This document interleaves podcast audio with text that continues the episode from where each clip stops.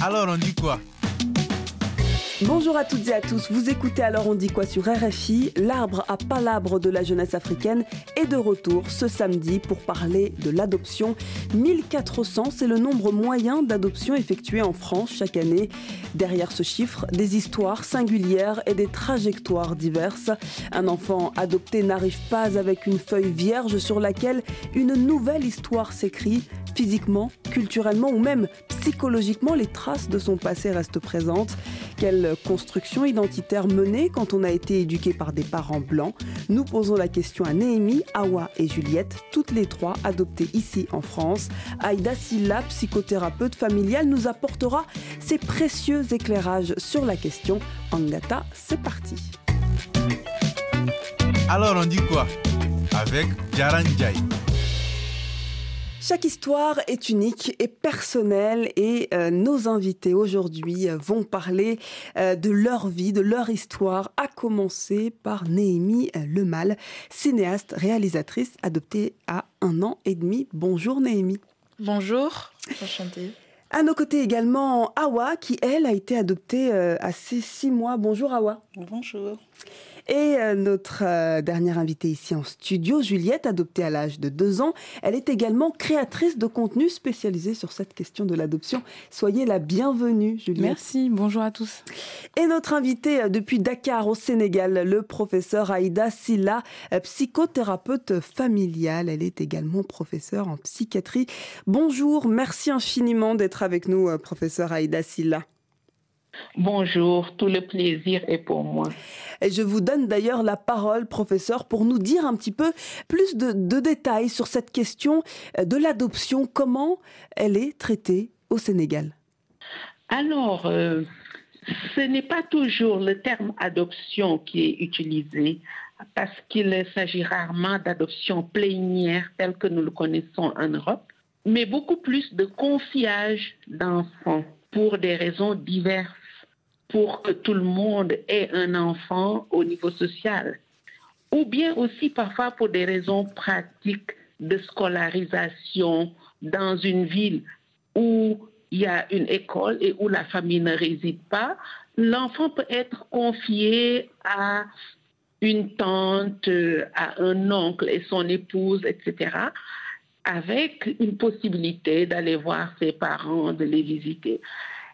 Parfois aussi, on peut confier un enfant pour une meilleure socialisation ou bien pour euh, en faire un don à un membre de la famille qui ne peut pas faire d'enfant. Mhm. Et parfois, on peut entendre la phrase rituelle de Je te demande que ces eaux dans l'au-delà. Une mhm. parole qui veut dire que l'adoption est plénière, que l'enfant ne reviendra pas dans sa famille. Hmm. Alors, il va rester dans sa famille d'adoption qui sera sa famille définitive. Hmm. Peut-être pour préciser, hein, dans le cas de l'adoption simple, les liens avec la famille d'origine sont maintenus, et dans le cas de l'adoption plénière, il y a finalement une rupture totale des liens euh, euh, de l'adopté avec sa famille euh, d'origine. Peut-être nous, nous expliquer également, professeur Aïda Silla, pour un pays comme le Sénégal et, dans d'autres pays en Afrique, cette spécificité du confiage, est-ce qu'elle a aujourd'hui évolué? Est-ce qu'on en voit moins aujourd'hui? Ah non, elle a beaucoup évolué dans ses raisons. Maintenant, on peut voir ça avec d'autres raisons qui sont purement économiques. Mhm. Parfois, vous avez des enfants qui sont confiés à des familles qui donnent quelque chose à leur famille d'origine. Mhm. Et c'est les cas les plus difficiles parce que l'enfant est un peu utilisé comme une main-d'œuvre ménagère, bon marché. Mhm. On va revenir plus en détail hein, sur euh, les, conséquences peut-être de ces euh, confiages euh, en Afrique. D'abord recueillir l'avis de, de Néhémie, Néhémie Lemal. Vous êtes donc cinéaste, réalisatrice du court métrage On ne peut plus rien dire. Vous, c'est à travers l'image que vous avez souhaité parler de l'adoption. Pourquoi? Parce que pour moi, c'était une nécessité. C'est-à-dire que j'ai commencé en donnant des témoignages dans des groupes de parole, en fait, où euh, bah, mes témoignages, ils étaient très entendus, mais j'avais pas, dans ma vie, j'avais pas beaucoup de répercussions finalement. Donc, euh, quand j'ai fait euh, mon film On ne peut plus rien dire, j'ai décidé de filmer ma famille. Ça a donné une répercussion sur ma vie directement et j'ai pu parler à ma famille. Et j'ai utilisé la caméra comme une thérapie. Hmm. Et c'était important pour moi de lever des non-dits euh, sur, exemple, la couleur de peau. Je sais que dans ma famille, on parlait pas beaucoup de la couleur de peau. Et aussi, moi, j'ai deux frères qui sont euh, tahitiens. Donc, euh, on a tous notre rapport euh, à l'adoption complètement différent. Et ma sœur, qui est aussi haïtienne, elle a son rapport à l'adoption qui est complètement différent et du racisme en France. Donc, du coup, ça nous a permis de parler de tout ça, en fait. À travers la Voilà. caméra. Et pour revenir euh, justement à ce qu'a dit cette femme par rapport à, à la famille, Professeur Aïda Silla. je trouvais ça justement super intéressant parce que, exemple, mes frères, ils ont vécu euh, l'adoption complètement différemment, dont mon grand frère. Parce qu'à Tahiti, il y a un, un rapport à la famille complètement différent. C'est-à-dire que eux, euh, avant que les colons ils arrivent, un enfant qui naissait, c'était l'enfant de tout le monde. Et c'est resté Mm. un peu comme ça. Et en fait, quand, euh, exemple, mon frère Thomas été adopté, sa maman a parlé à ma mère et a dit bah tiens je te donne mon fils mais c'était complètement naturel Oui. et il y a un lien aussi qui s'est créé euh, bah, avec euh, ses sœurs qui sont Sa maman quoi. biologique a confié Voilà, son ça. enfant C'était à, à quelqu'un. plus naturel. Il y avait moi ce truc euh, d'arrachement. Hmm. C'est ce que vous famille. ressentez, vous, avoir été arraché à votre famille? Non, Hmm. moi je le ressens pas. Mais euh, des conversations que j'ai eues avec ma mère euh, biologique, je pense qu'il y a une sorte de part d'ombre dans le fait que je pense que on a facilité peut-être euh, la facilité de lui faire adopter un enfant plutôt que de l'aider socialement. Mm. Plutôt de réfléchir par rapport au fait que bah c'était une femme pauvre, etc. Et que on aurait pu l'aider psychologiquement, on aurait pu créer des aides pour euh, ces femmes, etc. Donc une autre dire- façon finalement de, de se séparer de son enfant. Oui, on, au va, lieu de se dire directement, bah, on va le oh, donner à on quelqu'un va d'autre. donner à l'adoption, etc. Mm. On va parler euh, plus en détail de votre parcours, Némi. Euh, J'aimerais d'abord comprendre pourquoi vous, Juliette, vous avez choisi les réseaux sociaux pour briser les tabous autour de l'adoption. Alors moi, j'ai choisi les réseaux sociaux parce que je me suis rendu compte qu'en parler autour de moi, c'était déjà une grande avancée. Puisque au- auprès de ma famille, proche ou lointaine, ou même auprès de mes amis, ça faisait déjà une grande différence. Eux qui n'avaient pas beaucoup d'informations sur le sujet, ça les aidait beaucoup. Mais j'ai aussi réalisé qu'il y avait d'autres enfants après moi qui se faisaient adopter et qui vivaient les mêmes choses que moi. Que ce soit en les rencontrant dans des associations ou en discutant simplement avec mes amis qui me disaient bah moi je connais, euh, elle le vit très mal. Du coup, j'ai pris la décision un jour, euh, avec le soutien de mon conjoint, de me lancer. Il m'a dit Allez, vas-y, essaye, vois si ça marche. J'ai fait une première vidéo. Et, Des euh, vidéos qui sont très vues. hein. Il y a une vidéo qui a dépassé euh, les- le million, presque Oui. 2 millions de vues. Oui, euh, en fait, j'ai d'abord parlé très sérieusement de ça. Je me suis dit, il faut que ce soit très sérieux. Et après, je me suis dit, je suis quelqu'un qui aime beaucoup rigoler. J'aime beaucoup un peu décaler les choses. Donc, je me suis dit, je vais en parler comme j'en parle dans la vraie vie. Et j'ai fait une, pour moi, une blague qui me semble très adaptée, qui a eu de nombreux retours, positifs comme négatifs, et qui a fait du coup, oui, une vidéo à plus de 2 millions de vues sur TikTok. Et là, je me suis dit, Est-ce que ça jeunes- vous soulage de partager cela avec vos internautes? Que- Alors, moi, que cette personnellement... libération de la parole euh, sur votre expérience d'enfant adopté, ça, ça change quelque chose dans votre quotidien notamment? Oui, ça me fait un bien fou parce que c'est vrai que moi j'ai grandi avec cette non-liberté. Enfin, on m'interdisait d'en parler, surtout à l'extérieur. Et en fait, aujourd'hui, je me sens vraiment libre d'exprimer ce que je ressens, ce par quoi je passe, ce par quoi je suis passée. Et du coup, euh, le fait d'avoir le retour d'autres personnes qui me disent Mais je vis exactement la même chose, Mm.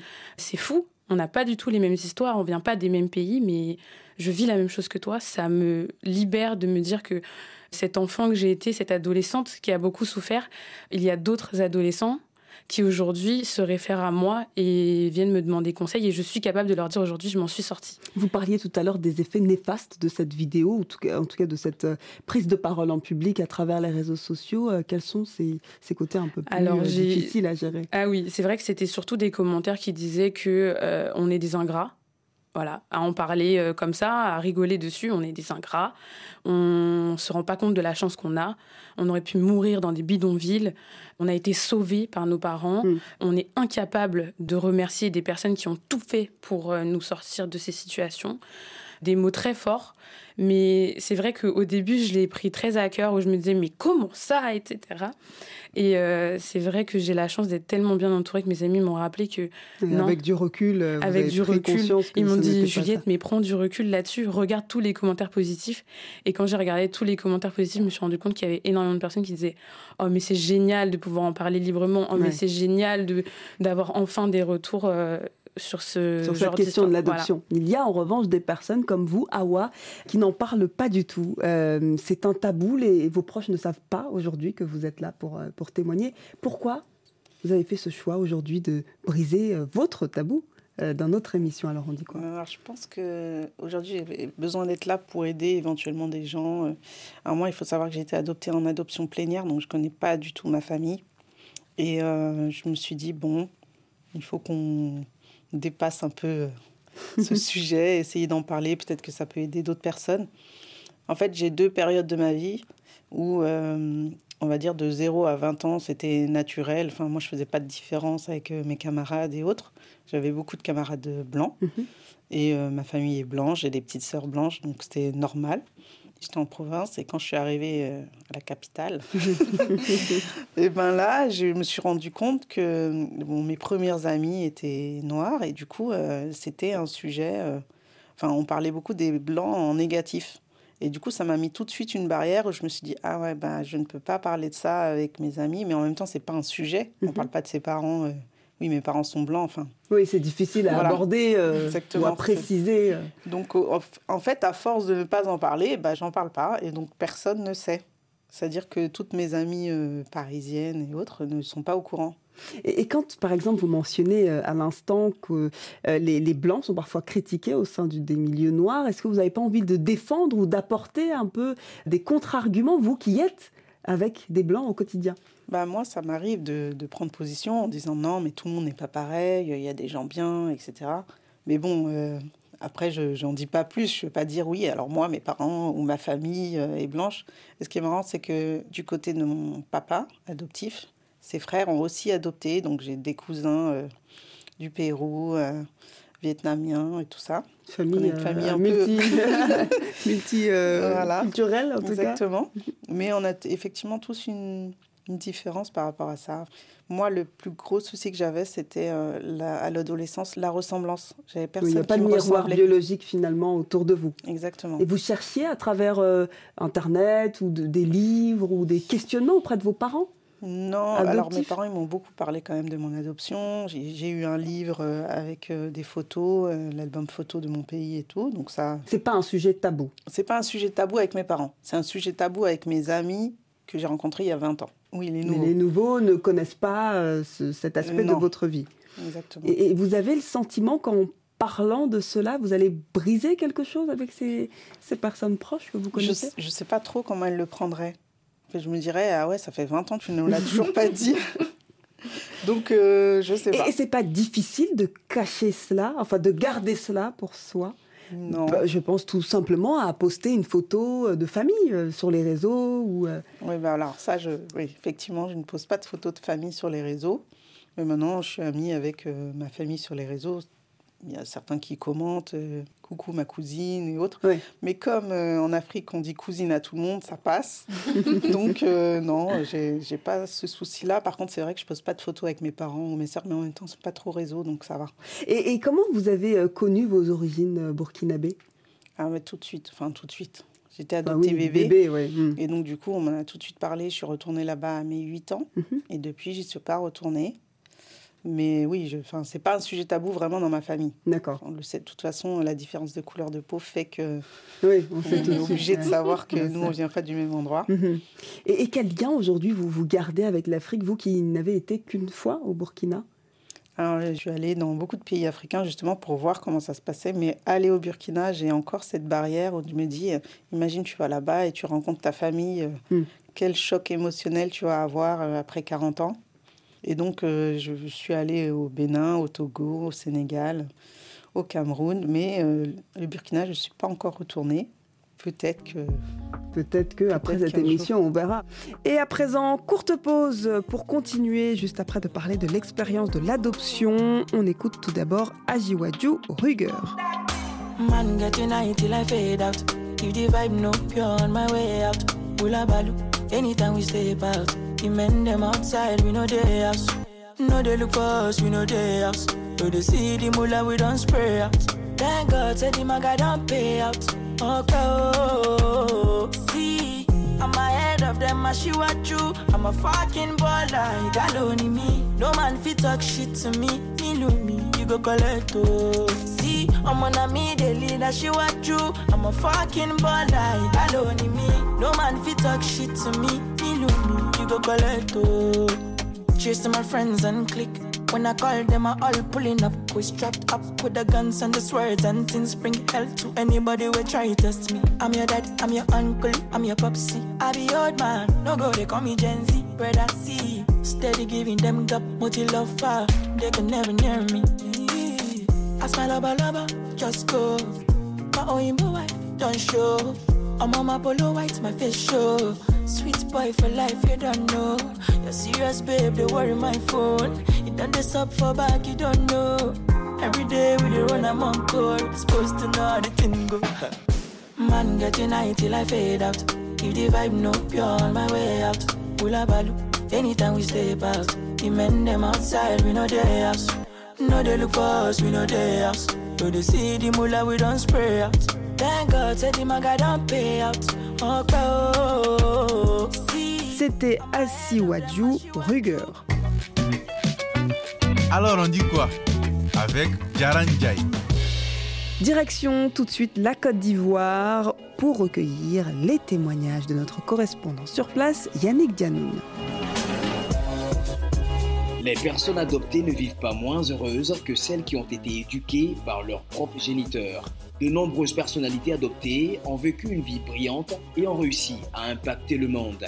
Nelson Mandela, Marilyn Monroe, Steve Jobs, Jamie Foxx, Bill Clinton, pour ne citer que ceux-là, ont été recueillis par des personnes de bonne volonté qui leur ont donné tout l'amour dont ils avaient besoin. C'est aussi le cas de Jean-Louis Monet, entrepreneur social, et de Laura Kofi, ancienne reine de beauté, qui ont été eux aussi adoptés et qui, malgré les embûches, sont aujourd'hui des adultes épanouis. Tout a commencé quand j'avais 5 et 6 mois. Ma, mère biologique en question avait euh, était malade. Elle avait des problèmes liés à une maladie mentale. Donc, euh, elle ne pouvait plus s'occuper de moi. Donc, ce qui a fait que c'était occasionnellement mes frères qui étaient appelés à assumer cette lourde responsabilité. Faire mes biberons, me laver, me changer alors qu'ils à l'école, c'était quand même assez difficile. Jusqu'à ce que l'une des sœurs, euh, une- l'une des cousines, pardon, éloignée de mon père, qui vient se porter volontaire et dit que c'est elle qui elle se propose de s'occuper de moi et de me prendre comme son fils. Donc c'est de là que je vais quitter maintenant mes parents, ma famille biologique et puis venir à, à Montezo. À six mois, je vais arriver à Montezo, je vais être accueilli par une famille, une brillante et magnifique famille de qui je vais tout recevoir en termes de valeurs, d'éducation, de savoir-vivre, de savoir-être et de savoir de savoir-faire. Je n'ai jamais, en- en- jamais ressenti un quelconque malaise, non, euh, une tristesse parce que j'ai appris que mes vrais parents n'étaient pas en fait mes, mes parents, mes- les parents chez qui je suis n'étaient pas en fait mes vrais parents, non. Mes parents adoptifs ne m'ont jamais repoussé, bien au contraire, ils m'ont bien accueilli. Partout où je passe, même actuellement, quand papa ou même maman ne me voient pas, ils m'appellent. À avoir de mes, de mes nouvelles, bien qu'étant grand. Disons que comme je n'ai pas, eu, pas grandi avec ma famille biologique, même mes frères biologiques, donc je me sens un peu triste, je me sens bizarre. Non, bien au contraire, j'ai eu tout ce qu'il fallait pour qu'un enfant normal puisse grandir. J'ai été adoptée bébé par un membre de ma famille euh, normalement qui est ma cousine. Et euh, elle n'avait pas la chance de faire des enfants. Elle n'arrivait pas. À ce temps, elle sortait avec un blanc. Ils ont tenté, ça n'a pas pris. Donc, qu'est-ce qu'ils ont fait? Ils m'ont pris moi. Ils m'ont adoptée. Et comme je suis euh, métisse, ça passait en fait.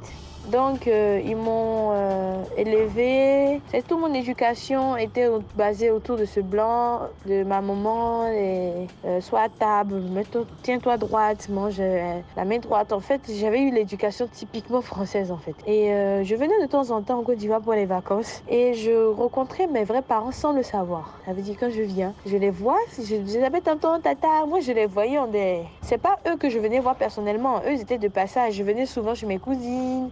Ma grand-mère. Et eux, ils passaient en fait. Et elle n'a jamais voulu, elle a toujours dit qu'elle refuse qu'on me dise la vérité. Jusqu'à l'âge, je vais dire, de 10 ans, 11 ans comme ça, les rumeurs, les, les trucs d'enfants. Quand on est ensemble, il y a ma, ma petite soeur, ma cousine qui va dire Ah, Laura, tu sais pas que tu été adoptée, c'est pas tes parents. Non, pas peur, ma maman adoptive a décidé de me dire la vérité parce qu'elle ne voulait pas que, pas gâter ça en fait. Et quand j'ai su la vérité, j'ai fait la misère à mes parents. J'ai pas voulu euh, les blesser. Je regrette ce geste-là parce que j'ai fait vraiment la misère à mes deux parents. Ça veut dire que je n'écoutais rien. Je voulais rien savoir. Quand on me parlait, je leur disais mais vous n'êtes pas mes parents. On me parlait de quoi? J'étais guindée, j'étais gonflée, je faisais des crises en fait parce que je les en voulais. Pourquoi ils me disent qu'ils sont pas mes parents? Je suis un déchet. En fait, je, je n'avais pas compris à ce temps-là que en fait c'était un truc un truc merveilleux en fait qu'ils ont fait pour moi. En tant qu'adulte, je ne regrette rien parce que ma maman adoptive m'appelle ma chance. Elle me dit que c'est quand elle m'a adopté qu'elle a fait sa fille. Oui, parce que quand elle m'a adopté après, elle a fait, euh, elle a fait une fille, elle est tombée enceinte. Immédiatement, même, c'était rapide. Donc, euh, elle m'appelle ma chance et c'est peut-être pour ça qu'elle voulait pas que je parte ailleurs. Aujourd'hui, je suis fière de dire que j'ai deux papas, deux mamans. Maintenant, je suis grande, j'ai ma décision. J'ai pris la décision de me rapprocher de mes vrais parents, de faire connaissance à eux. J'ai vécu un an avec eux, même père à son mon père n'a pas tenu, mon vrai père n'a pas tenu. Au moment où je veux bien prendre connaissance de lui, il est décédé. Je suis restée auprès de lui dans ces derniers, ces derniers temps. C'est vrai qu'aussi j'ai perdu ma maman adoptive, mais je, je garde que du positif de tout ça. Je prends le positif seulement de cette histoire. Et c'est beaucoup d'amour en fait. Voilà. Contrairement à ce que l'on pourrait penser, un père et une mère ne sont pas que géniteurs, ils peuvent l'être aussi de cœur. Yannick Jaoun, Abidjan pour RFI.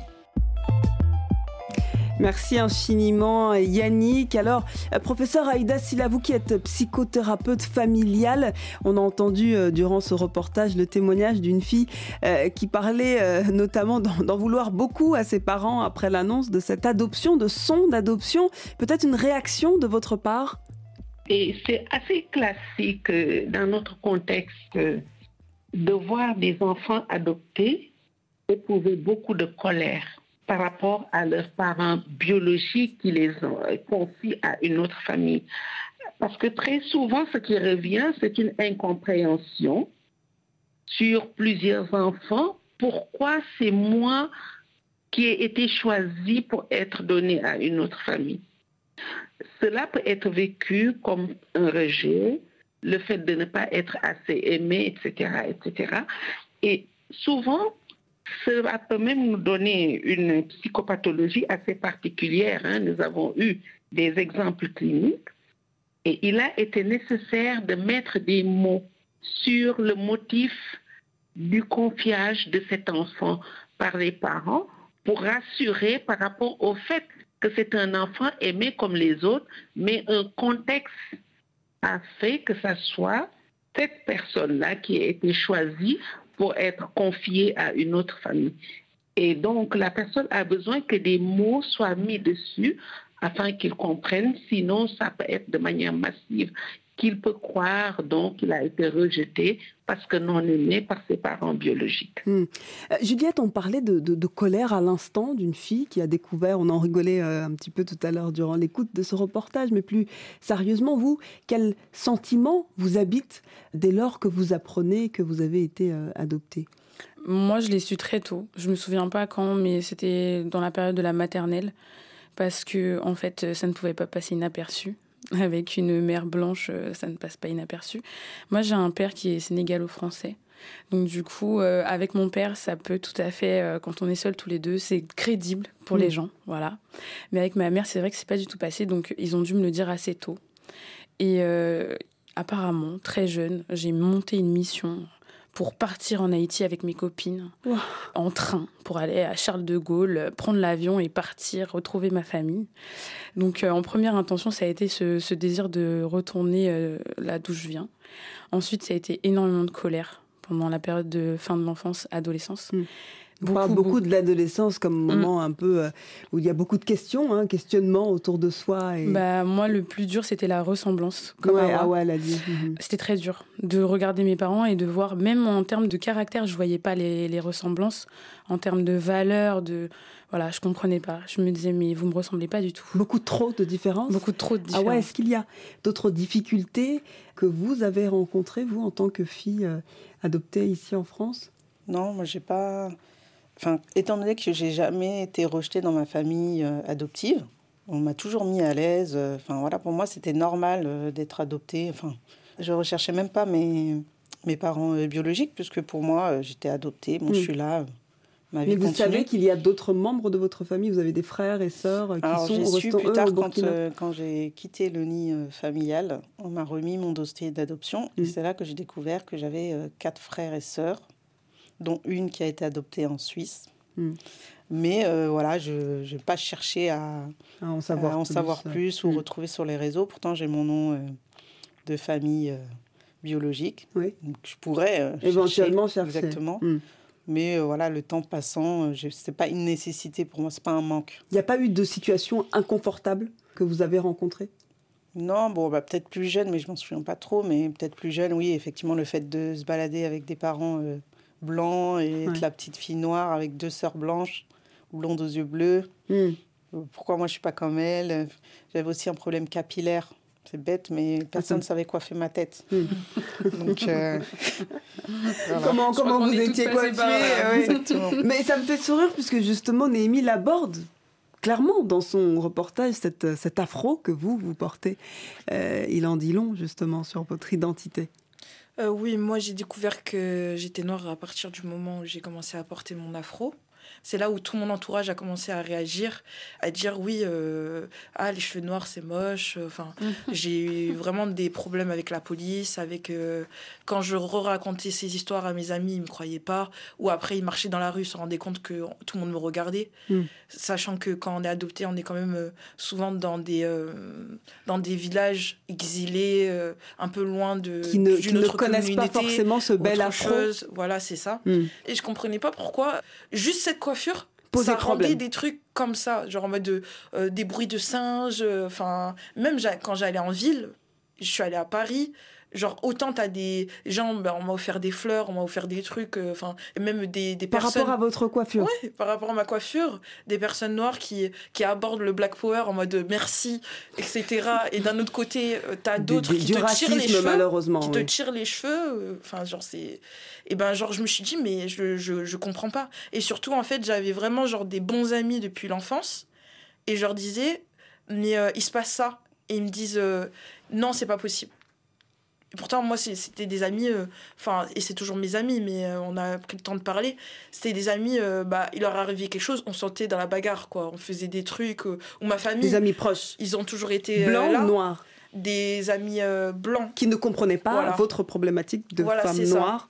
Et même, je racontais dans ma famille, ils ne comprenaient pas. Ma sœur, elle ne comprenait pas. Mais est-ce que le film a apaisé toutes ces tensions, bah, justement, que vous avez expliquées à travers le euh, documentaire Je suis allée filmer dans ma famille et je leur ai pas dit que j'allais filmer à propos de ça. J'ai dit, c'est un film de famille. Mais bon, bref. Mais parce qu'en fait, je voulais montrer le déni.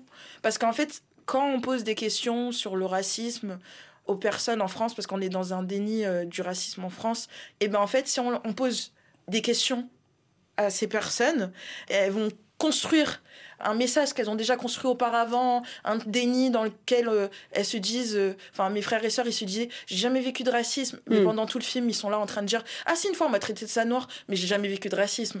Genre ah si une fois je me suis fait tabasser parce qu'on pensait que j'étais arabe, ah mais j'ai jamais vécu de racisme. Hmm. Ma sœur, du coup, bah à la fin du film, après quand la caméra était coupée, quand, elles ont, quand ils ont compris la finalité du projet, finalement, euh, beaucoup de, vos émotions et de vos incompréhensions ont été bah, bien traduites par votre effondrés quand même. Ah. Il y a eu de la colère, il y a eu de la tristesse. Et en fait, on a beaucoup de racisme ordinaire, beaucoup de choses en France qu'on emmagasine, et c'est normal, par protection pour nous-mêmes. On est des enfants adoptés, on doit même dans notre propre communauté, on est quand même pris comme des euh, rats de laboratoire en mode, mais euh, genre, euh, on est loin de notre culture, on doit se construire par nous-mêmes, on n'a pas forcément les racines, etc.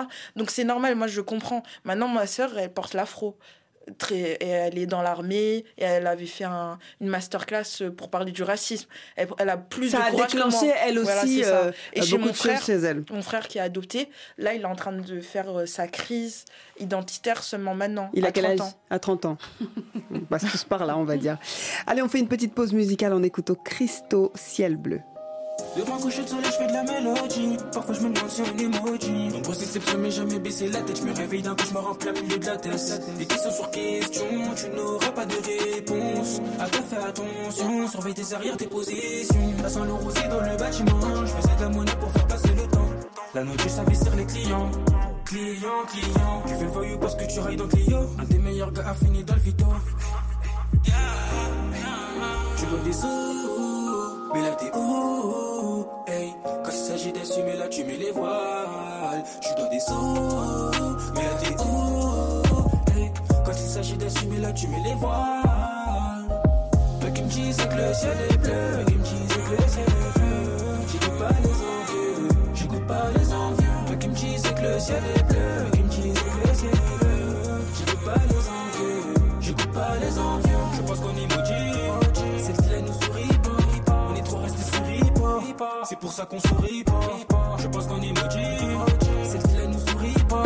On est trop resté souris pas, c'est pour ça qu'on sourit pas. Des tonnes et des tonnes de larmes ont coulé, énormément de doutes j'ai étouffé. Sur les réseaux tu verras pas ce que j'ai fait, jamais, jamais, jamais, never.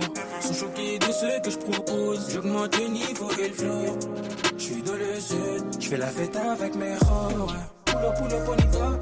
J'y suis un peu, c'est normal, et tu sais très bien qu'on gère les bails, Ah, c'est inné en moi depuis minot. Je suis solo, j'avance, je suis bien. Maintenant, c'est dis-moi qui peut me stopper, qu'on ne pourront jamais rivaler. Mais là, t'es où? Hey, quand il s'agit d'assumer, là, tu mets les voiles. Tu dois des sous. Mais là, t'es où? Hey, quand il s'agit d'assumer, là, tu mets les voiles. C'était Christo Ciel Bleu dans Alors on dit quoi sur RFI. Alors on dit quoi? Avec Jaran Jai. Et je suis euh, actuellement en ligne avec Anissa Glancer qui a intégré justement le parcours d'adoption avec son mari ici en France. Et elle témoigne au micro euh, de Alors on dit quoi? Anissa, bonjour. Bonjour. Merci infiniment euh, d'accepter de, témoigner. Euh, on sait ici euh, en France, hein, il y a un certain nombre de couples désirent se, lancer dans l'aventure de l'adoption. Vous en faites partie, soit parce qu'ils ont des difficultés à avoir des enfants eux-mêmes, soit qu'ils aient tout simplement envie d'agrandir leur famille en s'ouvrant parfois sur le monde. Vous, qu'est-ce qui vous motive à cette adoption, Anissa?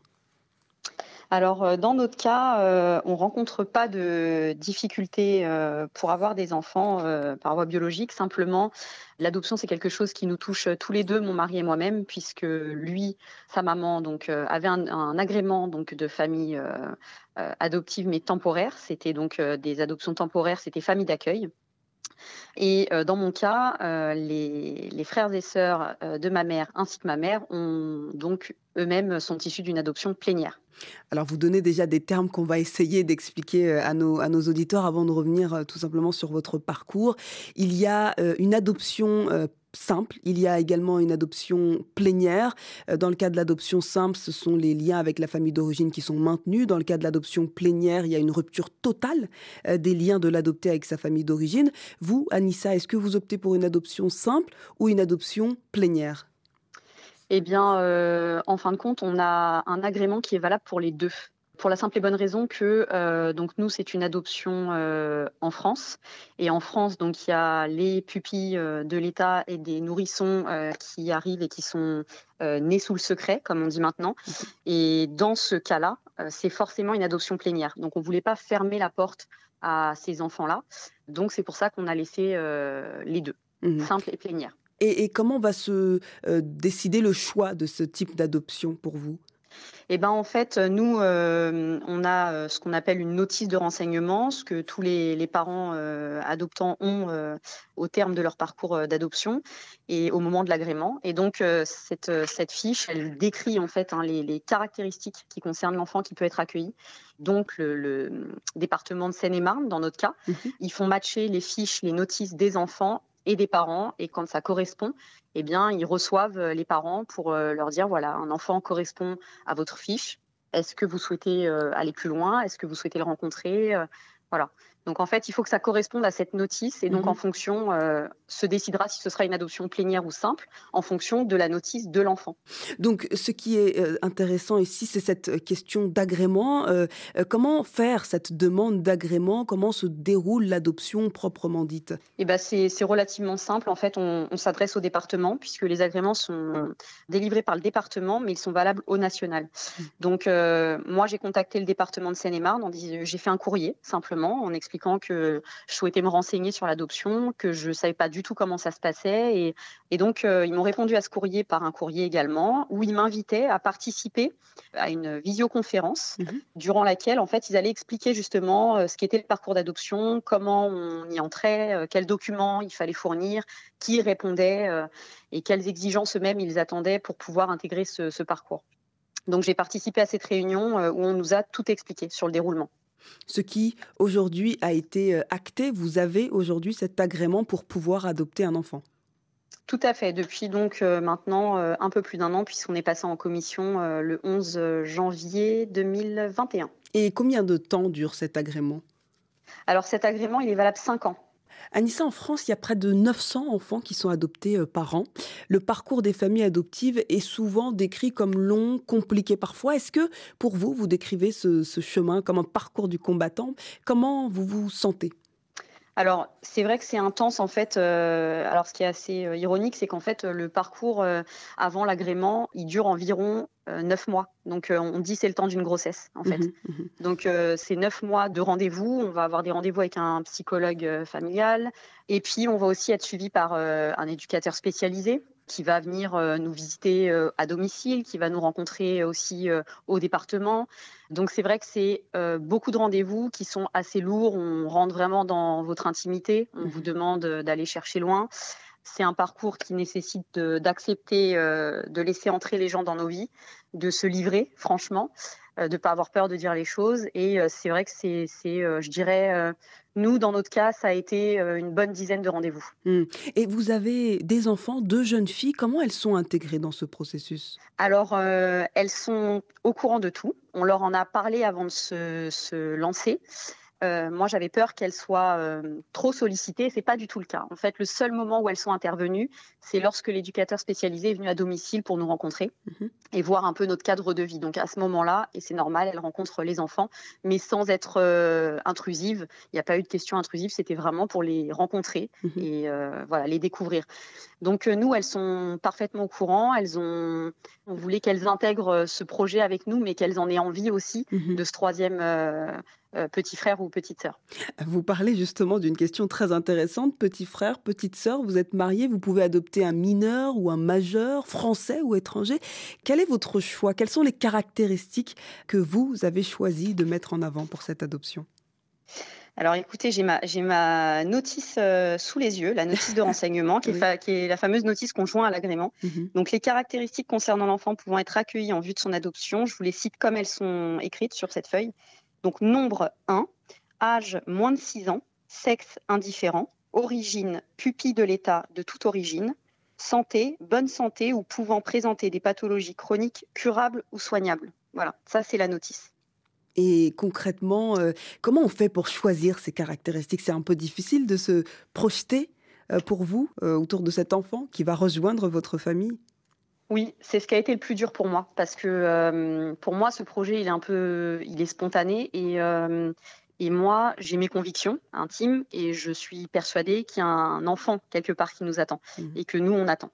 Donc euh, j'ai du mal à définir ça fait un peu je vais parler un peu crûment mais c'est le cas, ça fait un peu catalogue de devoir mettre des voilà, c'est difficile. C'est hyper difficile pour les parents adoptants de devoir définir quel enfant on veut bien accueillir, parce que mm. c'est un peu ça. Et, parlons justement de la quête d'identité, Anissa. Comment vous, vous vous préparez à cette euh, adoption avant euh, d'avoir euh, cette petite fille ou ce petit garçon qui va venir agrandir la famille Glancer?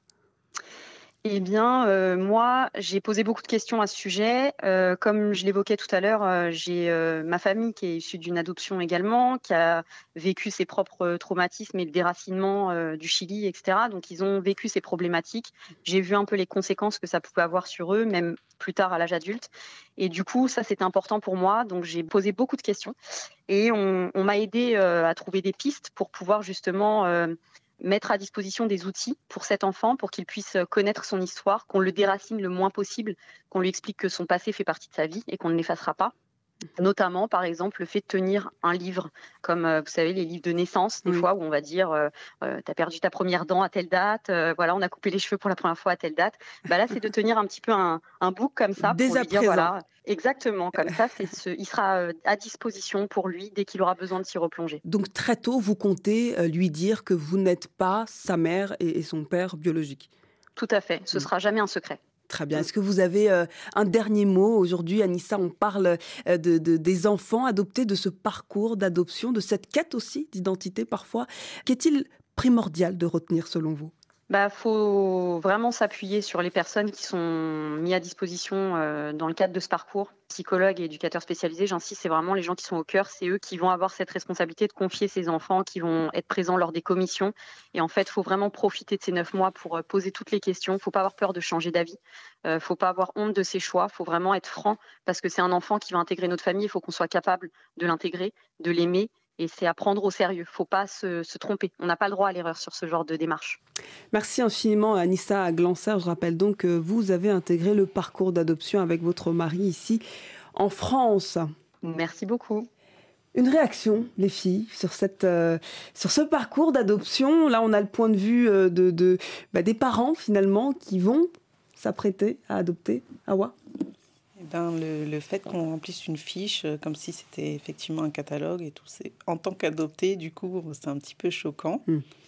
Mais euh, en même temps, il faut bien qu'il y ait une démarche euh, à suivre. Formelle. Et oui, voilà, formelle. On est obligé aussi de, d'expliquer un peu ce qu'on souhaite.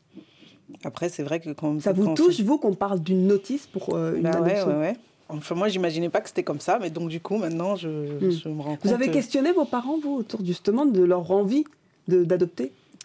Alors moi, j'ai pas, j'ai pas questionné parce que ma mère adoptive a vécu au Burkina et donc du coup, euh, comme elle était sur place, l'histoire est un peu différente de euh, j'ai fait ma demande à Paris et je, vais chercher l'enfant. Ce qui fait que comme elle était sur place, elle s'est vraiment imprégnée de la culture et tout, hmm. et donc du coup, j'ai pas eu de questions par rapport à ça, comment elle mm. m'a choisi, parce que je, savais que c'était par rapport à, à, la famille qui était autour d'elle et autres. Mm. Et, pour vous, euh, Juliette? Alors pour moi, j'ai toujours demandé en fait. J'ai eu beaucoup de réponses de la part de mes parents. Euh, à travers aussi votre dossier d'adoption? Oui, en fait, euh, très tôt, ils m'ont montré mon dossier avec tous les documents qui sont dedans, donc les agréments, les étapes, la, la naturalisation aussi. Le temps que ça a pris, ils m'ont toujours parlé du temps des étapes. Ils m'ont aussi parlé de leur désir euh, d'un certain type d'enfant, sans aucune honte ou gêne. Ils m'ont clairement dit qu'ils avaient spécifié euh, quel type d'enfant ils voulaient, un peu comme dit précédemment dans l'interview. Mhm. Euh, voilà, ils ont précisé qu'ils voulaient une petite fille, plutôt de telle ou telle origine, de telle provenance, voilà.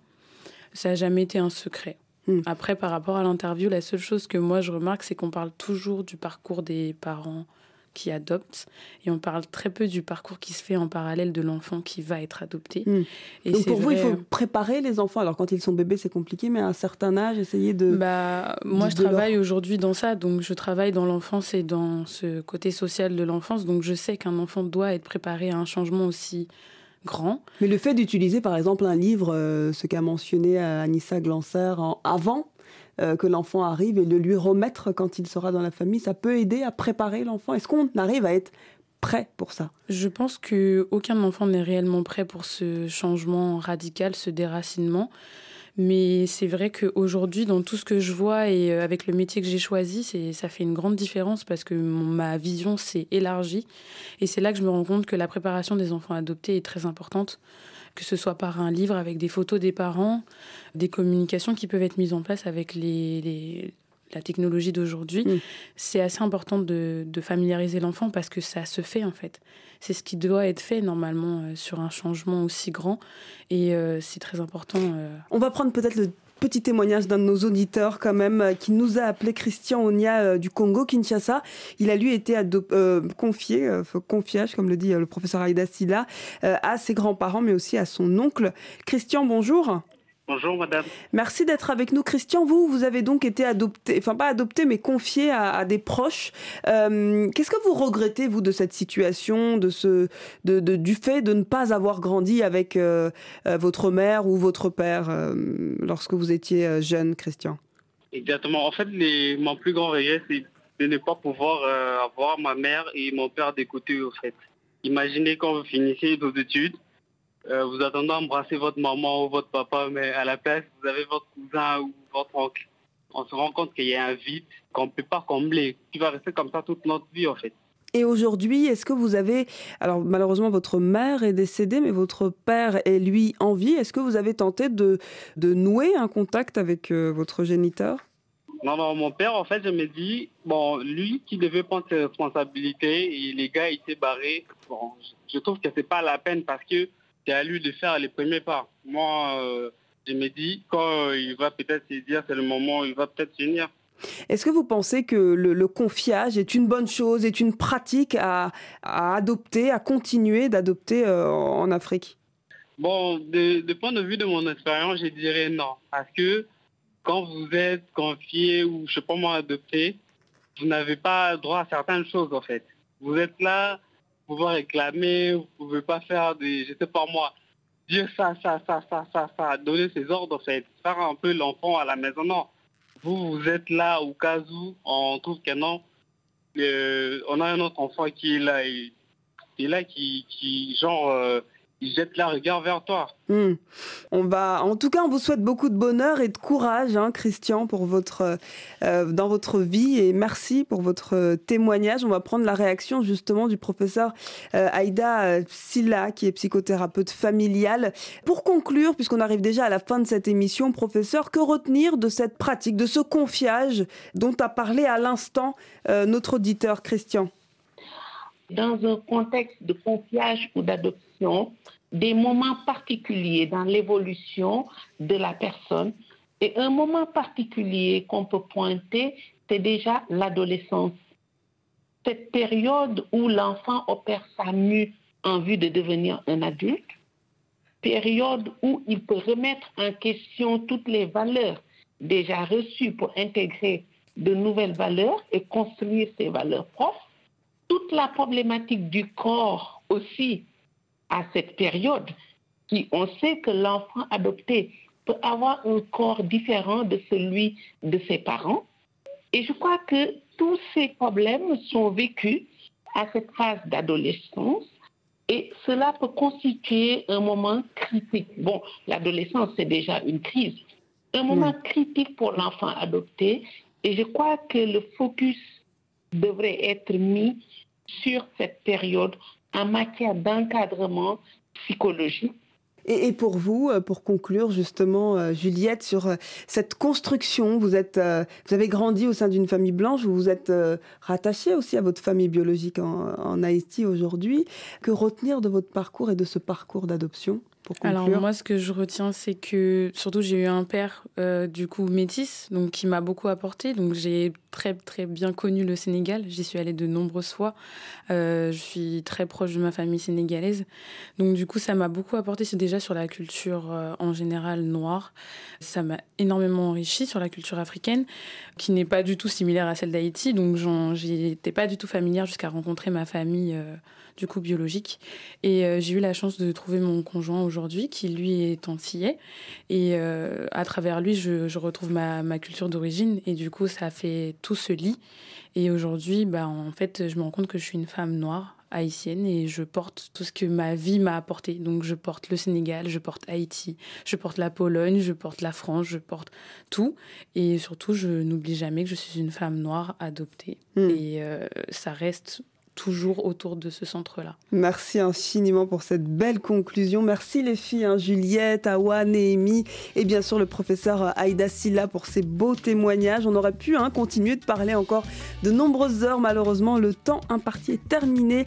Merci infiniment à Océane qui m'a aidé à préparer cette émission, Beverly, Guillaume, Ablaïgay. Je vous donne rendez-vous la semaine prochaine sur RFI. Ubno no À bientôt. Tout à l'heure.